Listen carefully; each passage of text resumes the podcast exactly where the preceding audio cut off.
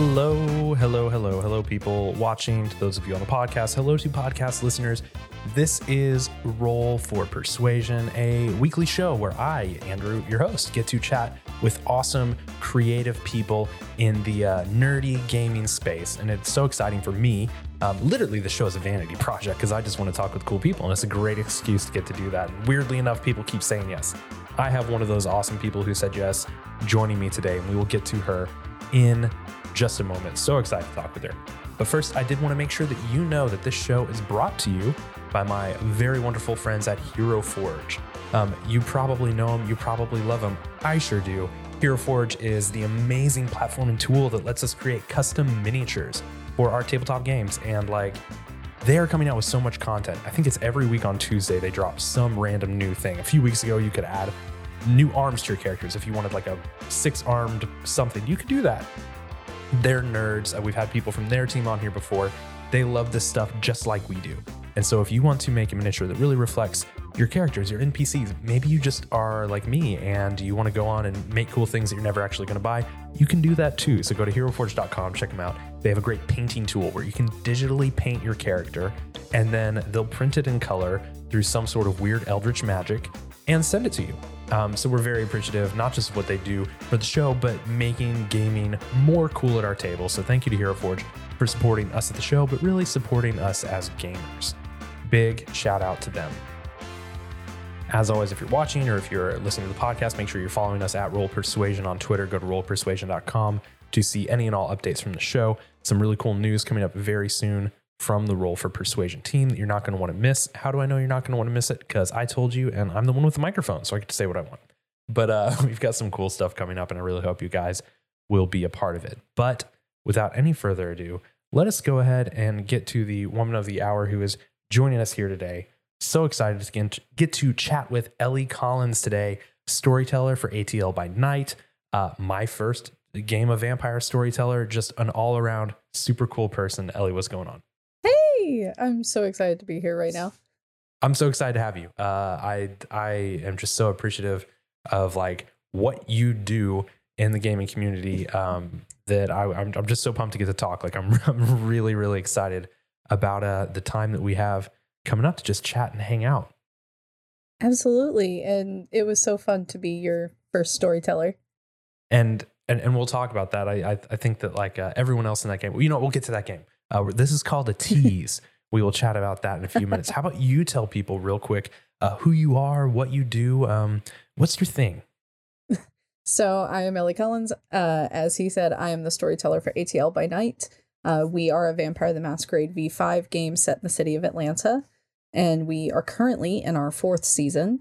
Uh, right now, we air every Tuesday, and I have been involved in TTRPG for probably 23 years now.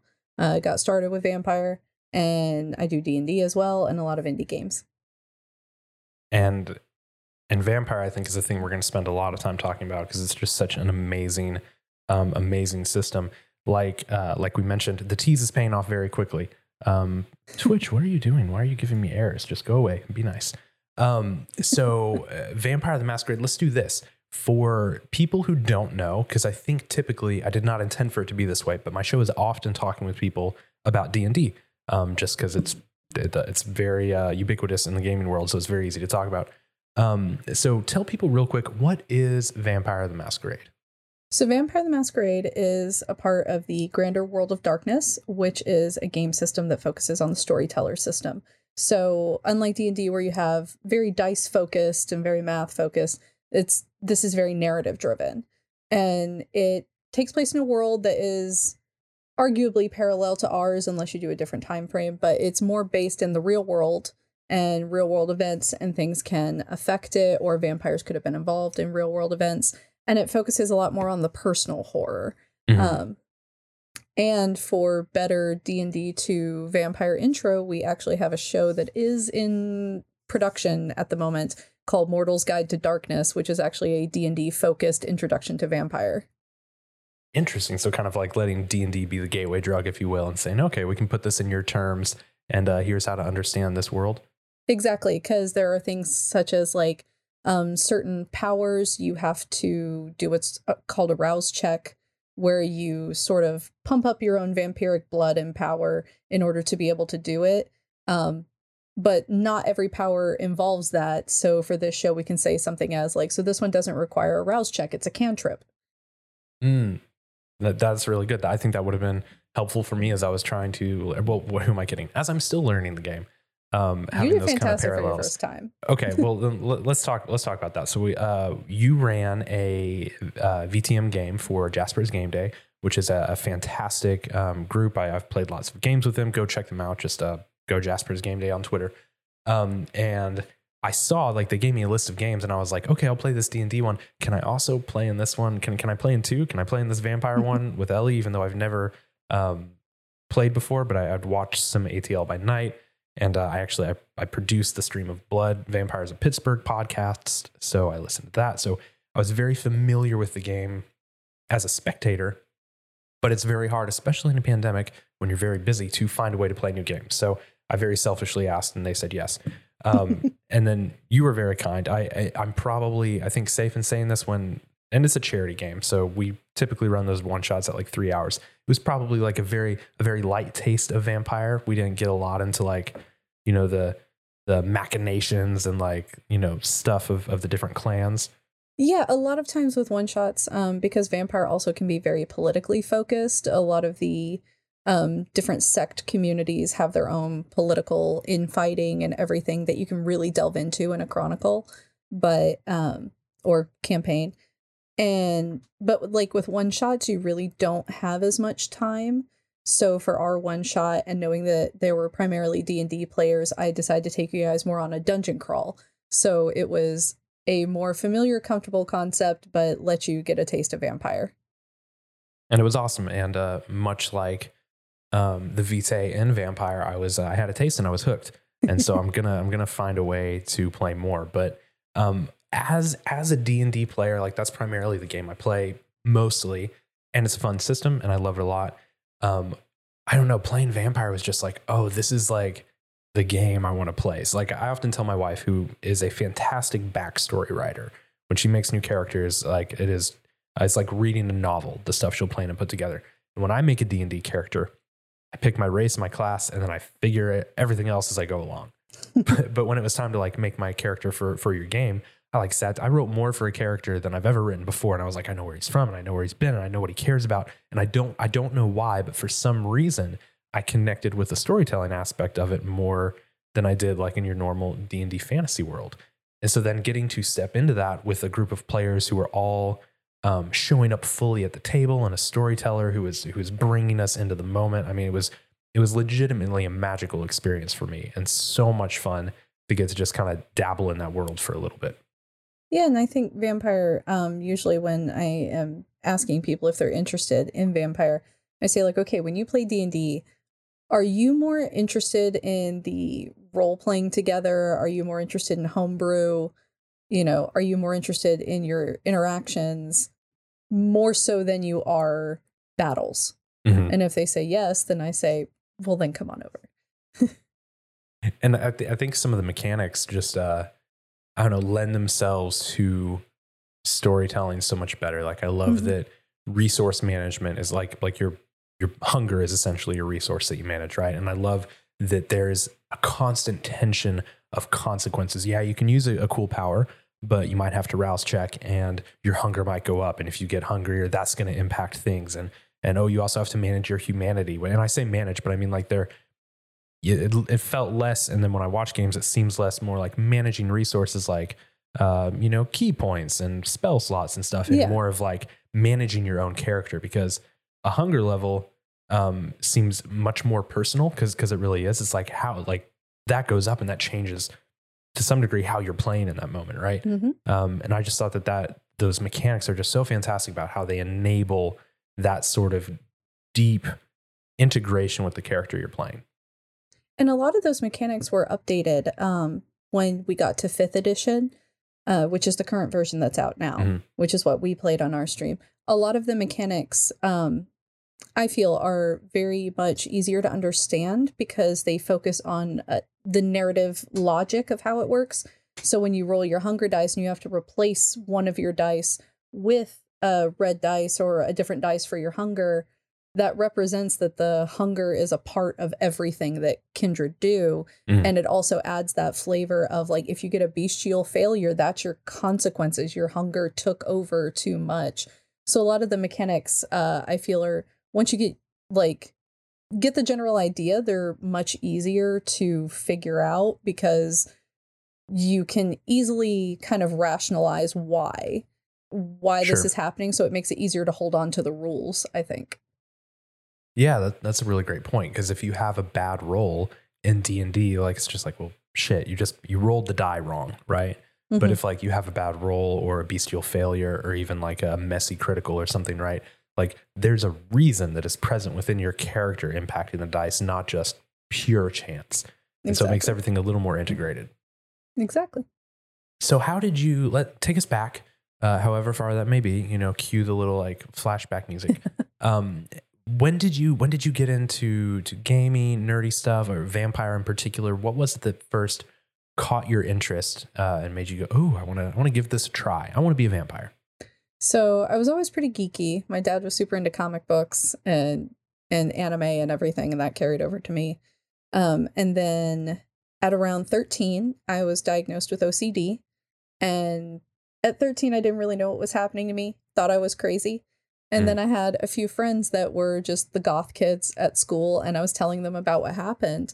And they were like, well, if you feel crazy, like, eh, do you want to come hang out with us? We play this game called Vampire, and there's a type of vampires that they're like the crazy ones, and like you could have fun with that. And so they brought me in to play a Malkavian, and I have played Clan Malkavian ever since. I actually have a Clan Malkavian signet ring. Wow, that's super cool. So that that would have been, I guess, back in like the '90s or whatever, right? Like, oh yeah. so what what was the game like then versus now? Because especially now, like role playing games are everywhere. Like it used like Mhm. I know people talk about you used to have to like hide it, but like now it's not just that like everyone's like socially acceptant of it. It's become a full on industry for entertainment, and so it's like seen. you- It can be a career path now. Yeah. Um, but what was it like playing? Not just role playing games in the '90s, but playing playing vampire specifically. It was interesting because everyone was too busy with the satanic panic over D&D. Like everyone was too busy being mad about D&D that the people playing vampire they're just like "Ugh, that's the weird kids that wear all black and fags like they're fine. Yeah. so we would just go over to my friend's house and we would just play at her house and generally we're pretty left alone about it. People didn't really talk to us. So I, I I might be mixing games, but I feel like I've heard people talk about playing vampire, uh, you know, back in the day or whatever.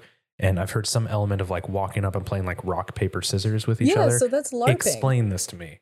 So uh obviously in LARPing we don't have dice. Sure. Um, so a lot of LARPs will either institute rock, paper, scissors to decide pass or fail who won it, or um, they might have cards and you just draw from like a mini deck of cards Gotcha. to see how you did on it.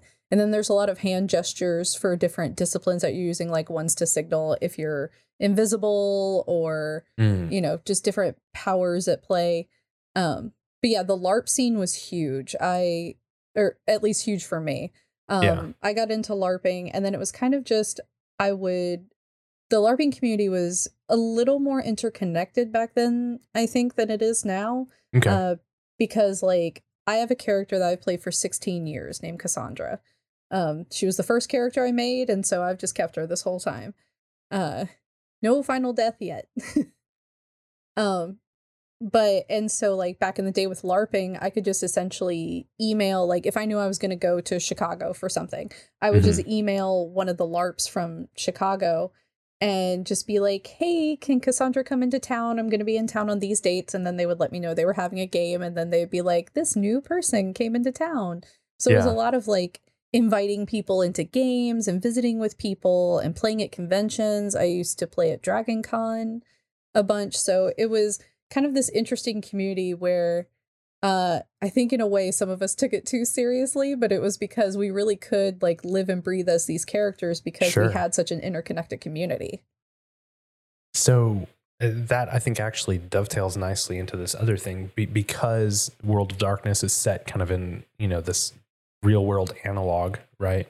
Um, where a lot of it is set like in cities. So uh, like I said, I, I work with the uh, Vampires of Pittsburgh, and you do uh, ATL by night, and there's LA by night, and like all the you know Vancouver by night. Um, how how is the the world of Vampire different from D and D in the sense of like? Let me back this up. My impression is that there is a a more pervasive overall narrative to the world of darkness and the story that that people are all actively engaging in. Um, is is that a correct like like stuff that you do in. Atlanta might set some of the the canon or some stuff for like other people? Is is that is that true or is that like a misunderstanding on my part? Sort of yes and sort of no. Okay, So there is a grander canon. Um, back in the day, it used to be a little bit more strict um, because there would be books for cities. There, there Mhm. actually the last book that was written for Atlanta, I believe, was just called Fall of Atlanta. Um, so there was a grander canon, kind of like how how Star Wars EU is. There were a lot of Okay. books, a lot of additional info, and then there is like the core canon. So like around 98 to 2002 ish, the dates are fuzzy, was a period of time called the Final Nights, um, which was when pretty much the old game died and it went quiet for a while before we Yeah. were able to get V5. Um, so, like, the Final Nights is a canon event. It's when the more crazy fundamentalist sect took over, caused a bunch of mess. The FBI uh, cracked like the kindred databases. They led strike teams and everything, and they're called the Second Inquisition.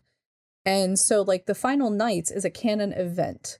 So, a lot of what happens in V5 will pull off of that event. And there are Mhm. source books like Chicago by Night and London Has Fallen that will take from, you know, the the grander canon canon of the Final Nights affects the stories that we tell now, but like there hasn't been any official canon for Atlanta.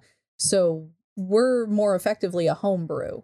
okay, So the canon provides a lot of framework, and Sure. then you can do whatever you want with your city. You can even ignore the canon entirely if you want, and that's actually highly encouraged. yeah. D- does having that kind of uh, the the city centric focus of the game and being in a in a time where there's so many actual plays and people are streaming, does that make it easier then to have like crossover events or whatnot with other games where you can say like, oh well, these are you, you know vampires from this other city who came in and, and are interacting with us um, because of that commonality of of the world, but still being localized to cities. Yeah, that's kind of uh one of the brilliant things about it is that since we're all technically like a lot of us streamers have become friends. Mm, So yeah. we're either able to be a part of each other like as a guest, like I play a thin blood over on Vancouver by night. Um and I go on there every now and then. Um but then we have times where like on our show one of our kindred reached out to someone from Vancouver to get information from them regarding something that they knew. So we do Mhm. kind of have this ability to sort of talk to each other, reference each other. Um and so it is kind of nice that since we are based in like most of the main streams right now take place in the here and now. Sure. Um, so we can reference things together and like we could have all talked about the election at one time Yeah. because that was our world. And so it does allow for a lot of interconnectivity, allows a lot of crossover potential when we're able to. It's just really cool. Yeah, I, that makes a lot of sense. I, and I think that kind of connects with what I was saying earlier about feeling like I had an easier time creating a character because I was essentially making someone who, you know, would live in a world I was already familiar with versus a fantasy setting. Like, I don't know what Waterdeep is like. Like, I, you know, like I can create a orc that lives in Waterdeep, but that doesn't actually mean anything to me. But if I can draw things from history or whatever, um, it becomes more connected. And so then when when you guys are doing the shows and and you're actually connected somewhat to the actual world, there's that commonality and that common ground that you can share in your storytelling, and that that's pretty cool. And it makes it fun kind of from a world building perspective too cuz when it comes to D&D uh when you're the DM, you're building these more or less maps or areas from the ground up Mhm. and you know how many buildings are in this village how many people live there what's Yeah. in this village whereas um with vampire i can look at the city of atlanta and go what is this thing we all know and how can i just corrupt it you know how can it be Sure. what you don't like, you know, this is different than what you think it is. Here is a way that we can kind of take something that people from Atlanta are familiar with, people even cursory familiar with Atlanta are familiar with, and sort of just pull back that veil of human society to reveal darkness underneath it, which mm. can be a lot more fun because you're getting something pre built that you more or less get to mess with the whole time. Yeah, that totally makes sense. Are, are you are you from Atlanta? I don't think this is doxing you or anything. No, uh, I I'm originally from Alabama, but I am from Atlanta now. Okay, because yeah, I, I, I didn't even think about that. I just assumed you were, but um, I guess you could totally just pick any city. You could be, you know, vampires of Boise if you wanted to, I suppose. But um, is, is there something inherently fun though about like essentially living in or playing in this second world that you're walking around in, well, staying home in, like in your in your day to day life, and also going like, oh, you know what that, you know, what if what if something happened there in the game, or what if this event that we all know about happens in the city was in the game Absolutely. And we've done stuff like that. Like um the in ATL by night Elysium, which is essentially a place where you can't use disciplines, you can't cause fights, everybody has to behave no matter who they are. We have made all of those waffle houses in Atlanta. because That's awesome. Anything weird happening at a waffle house at 3 a.m., nobody cares. Yeah. That makes so, total sense. So it definitely becomes like it's it's Atlanta culture that Waffle House is on every street corner here it's always a safe place that a kindred could get to.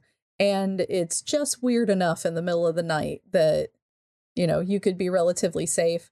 Or like we had an episode at Dragon Con where there were Second Inquisition officers hidden in stormtrooper outfits. And they came after the group in the convention. And then did you guys have to run to a Waffle House? Like that's clearly the only choice uh, at that moment. One of the um one of the Malkavians actually kind of came up as they were getting harassed and used a power to convince them to go to the roof of one of the hotels, take a selfie together, post it, and then walk off the roof. World of Darkness. And sometimes, and we've had moments on the show too where, like, I think one of the interesting things about World of Darkness is sometimes the the darkest thing that you can think of as a storyteller is just reminding people about the real world. Mm-hmm. Um, because they were at a Waffle House and um, one of them flicked on an ability that lets him see ghosts. And I pretty much get, let him see a malnourished uh, person who had starved to death behind the Waffle House. And mm. that's not, you know, crazy vampire stuff. That's just the reality of the real world and sometimes reminding people, hey, the world itself is pretty dark. You know, uh, we've done things like on our show, we uh, handled a sensitive topic and we actually made sure to put like resource hotlines on the show because uh, it's a big problem in Atlanta. We have a problem with human trafficking in Atlanta. Right. So we did an episode that touched on it and made sure to provide resources for people and even on our website, we have a link called Resources Against Darkness. And it's like bail funds and protester mm. resources and everything, just because yeah. the vampire world is dark enough in itself and the human world is dark enough without it. So, yeah. That actually, um, that leads me into a really good question. And I will go ahead and just say, you know, potential content warning, because, uh, you know, I'm going to bring up some questions about like mental health and, and stuff like that. But um, how uh, how or do you feel like the game? Do you feel like the game allows you to dre- address things like mental health, um, you know, suicide, substance abuse, like like things that are very real and present for many of us in our day to day lives, you know, abuse, whatever that might be. Um, do you feel like the game allows you to address that in ways that you might not be able to in any other game, and perhaps even um, I don't want to say heal, but like provide provide a place for people to interact with that stuff that's just enough from removed from the real world that they might not be able to in their day to day. Does that make sense? Yeah, absolutely. And and I do agree with that because and this is obviously just my personal um this is not everybody's experience. Um D&D I experience bleed way more than vampire and bleed is where the the stress of it comes with you after the game. Mhm. Um, which was why during our game we did a 30 minute post game hangout. And that yeah, was that was to so awesome. that was to assist with any bleed that was experienced but i feel like in d&d the bleed hits harder because we are supposed to be heroes and we're supposed to be taking Mm. on the bad and when bad stuff happens it can hit that much more because you're supposed to be a hero whereas vampire we're all terrible people we're all monsters Yeah. and so it allows kind of this way to interact with things where we may have personally i feel um a lot more agency against Mm. that stuff um because like for me with playing a malkavian and dealing with my mental health it was a safer way to explore it because in a vampire world m- being crazy um the malkavians you know you can take them a bad way or they actually are super beneficial they can see things that other people don't they have more of a connection to things than people do and so I think it gives us a way to interact with all the dark and negative elements of our lives, but we have a lot more control over it because we're not trying to be a hero. If you see a horrible person committing things that are terrible, you can just beat that person up. Yeah. And so I actually get less bleed out of vampire. I I get a lot more um emotional exhaustion from the catharsis of it. Mm. So, and I so that's what makes me feel like it's it's a very safe way to interact with dark themes.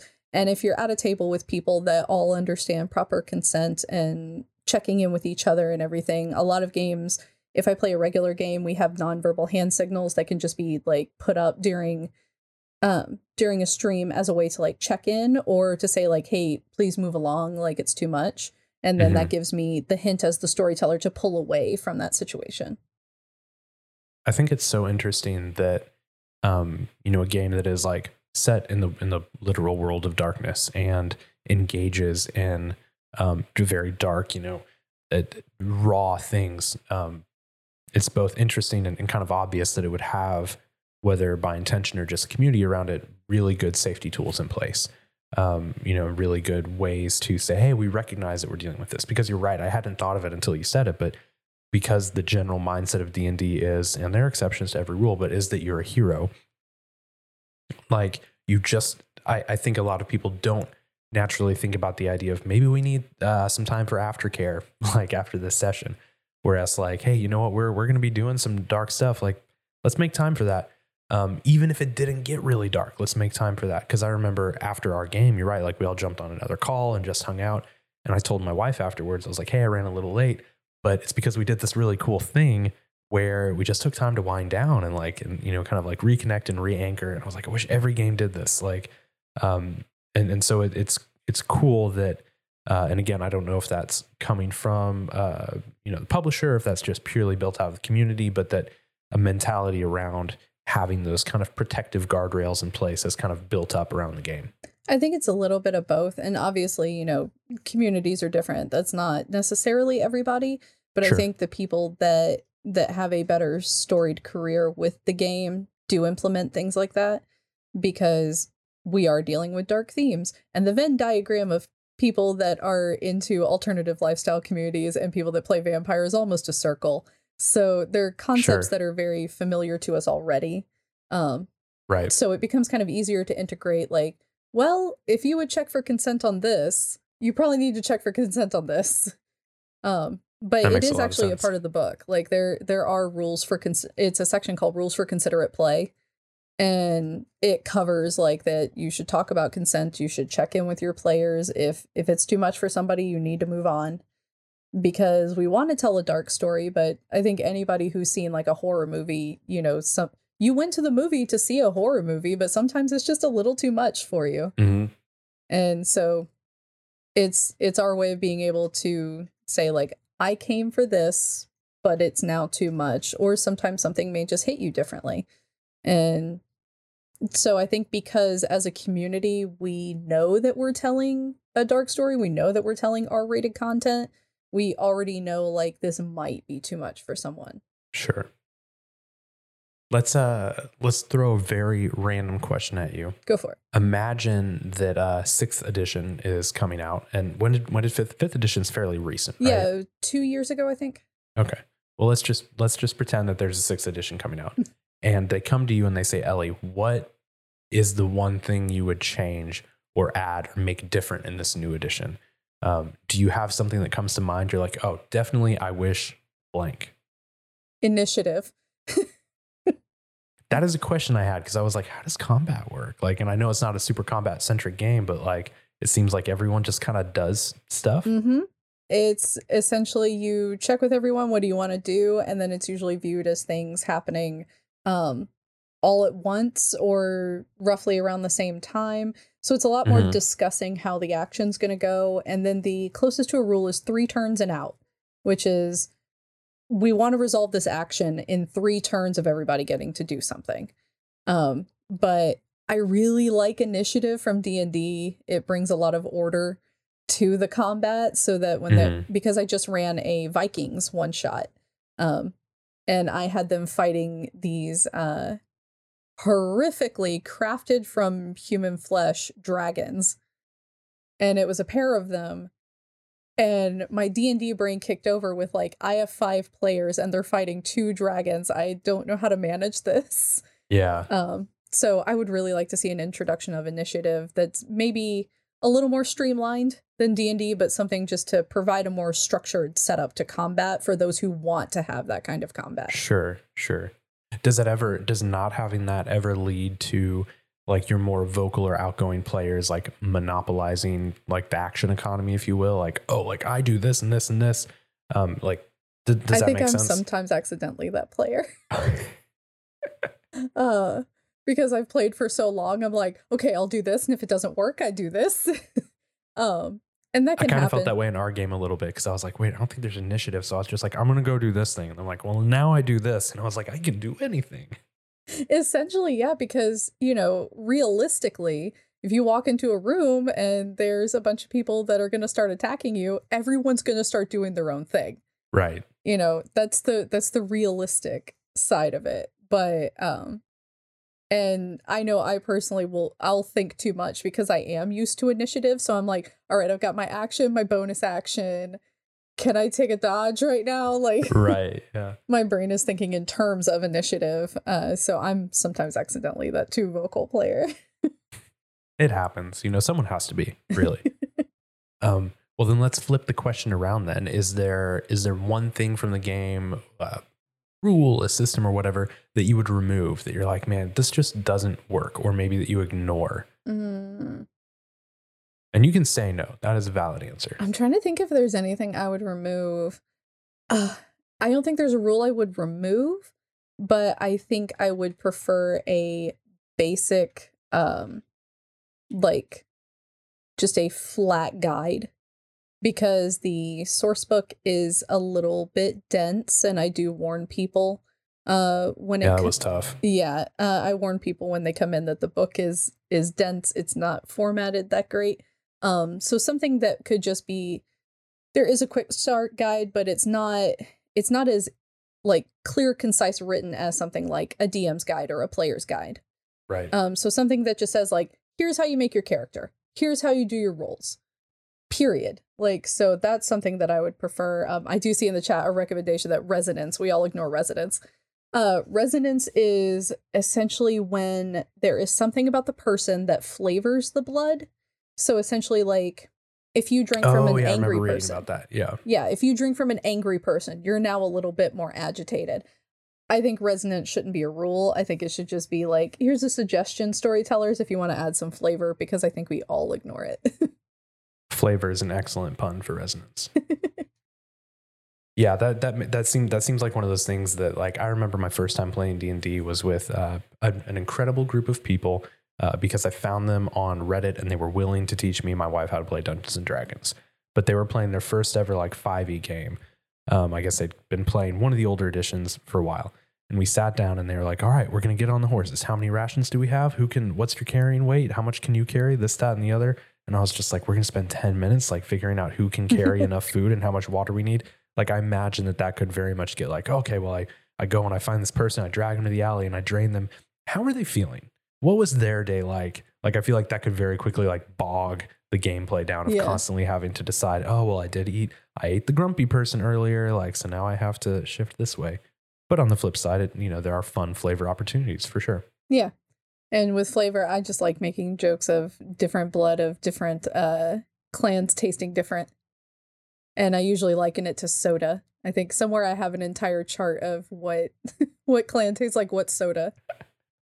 what clan tastes like Mountain Dew? Uh closest one is Malkavians taste like Baja Blast. Oh, maybe I need to play Malkavian because that is my nectar. Um, that that's another thing, and, and I don't want to make this just a Ellie teaches us all uh, vampire, but um, a thing that I I also really enjoyed was this idea. So again, in D and D, you're gonna pick your you're gonna pick your species and your class, and maybe that informs like your personality somewhat, but for the most part, that part of it's very independent. What I really liked about um, about vampire was this idea that that the clans are so distinct, and not only does it affect like your ability tree of things that you can do, but but it very much kind of like it, it made it easy to like pick an archetype, if you will. Like, Mhm. okay, you know what this this this resonates with my personality. I can go into this. So I loved that idea that the different clans just had these uh, things that are, are literally like breeding true through their lines, right? Mhm. That like oh, throughout history, this clan is behaves this way. Um, it's such a cool mechanic. Um, and then uh, th- that I think also then like adds to the social elements because even though I didn't know all of that in our game, all the other players like you know kind of had that understanding of like oh well Malkavians act like this or look at the Ventrue, um, and I just thought that was that was a cool again it was giving some common ground that I thought enabled good role play. And I like it too because it it kind of gives you almost a um like you start from an understanding. Yeah, yeah, So, you know, if you're the Ventrue of the group, you know that you very likely are probably the leader or you're the bank. You know, if you're the Brujah, you're probably the tank of the group. Um and so having those through lines with the clans uh can help give you a good baseline for starting and also gives you a good community because you know, if you are categorically playing Ventrue and you meet someone else who plays Ventrue in the game, you have an understanding of each other right away Mm. and you have like a certain kinship with each other. You also might completely despise each other because just because you're Ventrue doesn't mean you get along, even if you understand each other. Um, I've had that with a lot of Malkavians. Like, I I've met Malkavians that we don't get along at all, but like if someone says something about a Malkavian, we both immediately turn around like, "Don't you dare!" yeah, yeah. I thought that was such like just such a fun element, and uh, and I don't know. I, I played a Aventru in our game, and I had a very bare understanding of it, but like just reading some of it, like then in the game, I was like, okay, I think I would probably act this way. Like it, it was kind of a, it took some of that stress off me as a new player to have, like you said, that kind of like, okay, like I already know this this framework for kind of my mentality. So that was a lot of fun. Oh, sorry. Were you gonna say oh no, I was just gonna say I that's one of the things I like because D and D you're ticking boxes of what you're gonna play, whereas m uh, vampire, I always advise people to build the human first because the rest of it will sort of fall into place for you. Yeah. And that was the funny thing because I made a character before I'd even read about clans, and I was like, okay, I think he was like a banker or finance guy, and like which naturally led me to thinking some things about how he behaved. And then when I looked at clans, I was like, oh well, clearly this is where he would have ended up. That makes sense. So I do like that building building the human before you build the uh, the monster, Mhm. unless the human is the monster. Hmm. uh, with that, great segue. Uh, I'm going to bring up a question from one of my Patreon supporters. Oh, and wonderful. if you enjoy this show as much as I enjoy the show, I, which is a weird way to promote that, you can go to patreon.com slash roll for persuasion and support the show there. You get access to specifically our Zone of Truth segment, where um, after the stream ends, Ellie and I will keep chatting about who knows what. I don't know. It's always random, and that's what makes it fun. We chat about fun things my guests are into. Uh, so Patreon supporters get access to that bonus segment. I sent them cookies and dice for Christmas, so who knows what might happen this year. Uh, they got to join me for the birthday stream where I had on a whole bunch of different guests, and my uh, Patreon supporters got to be on the Zoom call too, and we all got to chat and hear Ed Greenwood uh, give his beard care tips. So totally random things can happen at the Roll for Persuasion Patreon. But they also get to submit questions, and Johnny on my Patreon uh, had this one for you. He said, I've never played VTM, and I'm a little intimidated to do so because I feel like the community has a very specific style, namely being goth and punk and just overall very cool. As someone who has never identified or knows much about that community, is this still a game that I can play? Absolutely, absolutely. VTM is for everybody. Um I also tell people because vampire does have this kind of uh assumption of a certain type. I am goth, but I wasn't necessarily when I was a teenager. I just had friends Mhm. who were goth and they introduced me to it. I've run one shots for like my nieces and nephews, and we just run like cute little like kid games, which you can still do. But also, kind of the thing that I love to tell people about is the world of darkness. Because if vampire is not your thing, there is still the world of darkness, which has Werewolf the Apocalypse, Mage the Awakening, Changeling the Dreaming. Uh, I believe we've got Wraith the Oblivion. Uh, and then there's like Demon, Mummy. Oh, wow. So you can kind of get whatever you need out of the world of darkness. Vampire, in my opinion, is the easiest one to start with. Because, especially when you get to Mage, the book for Mage, like, I think you can't take it on a plane. I think it qualifies as a weapon.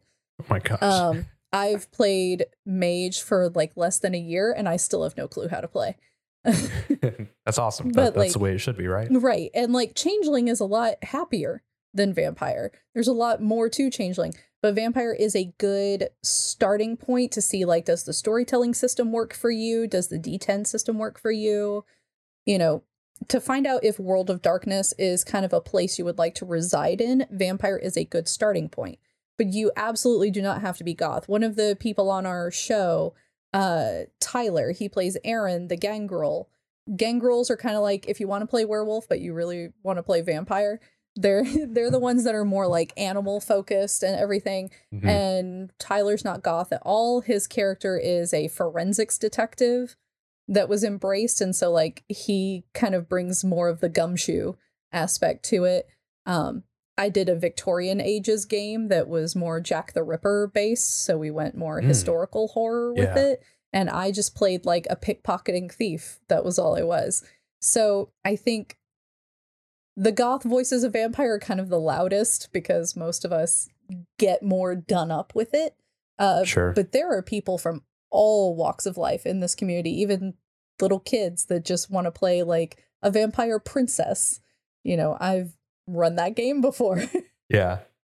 That's super fun. So there you go, Johnny. We can uh we can play a, a very ungoth uh vampire game together and we can all have fun. yeah. That's super fun. Um oh no, I had a really good question and my ADHD brain just let it fly away. Oh, I know that all the way too well. So I'll just take a deep breath together for one second and we'll see if my question comes back to me. No, no, it's not happening. it's not happening. Well, we'll uh we'll see if it comes back. Um oh, it's right there. Has this ever happened to you where like you know it? It's Yeah. like it's visually right in front of you. This is making for great podcast audio, by the way. This is ideally if you have a podcast, if you can just ramble and then sit quietly for a few minutes, that really pushes you right up the charts. Boom, there it was. I knew if I uh, monologued long enough, it would come back.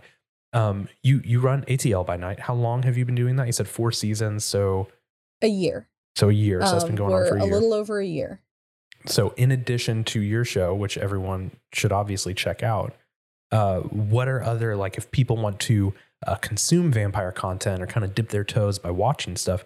What are some other great things or great shows that they can go check out to kind of you know get into the world of darkness as a spectator? So I would say starting off with LA by Night is kind of the gateway for a lot of people um, because that is the show from the official uh, the official channel for World of Darkness and that one is run by Jason Carl as the storyteller. Mhm. He's the uh, I can't remember his exact title. He's the brand manager. Um, but he's a brilliant storyteller. And then if you go to Van City by Night on Twitter, that's Vancouver by Night, um, Steve, the storyteller there, actually keeps a full Google Doc of every streaming show. And so you can look and maybe there's a city near you that Mm. would interest you to watch, or you can just kind of see who some of the bigger shows are. There's us, there's Chicago, Vancouver, there's also Bowling Green. Um, there's quite a few.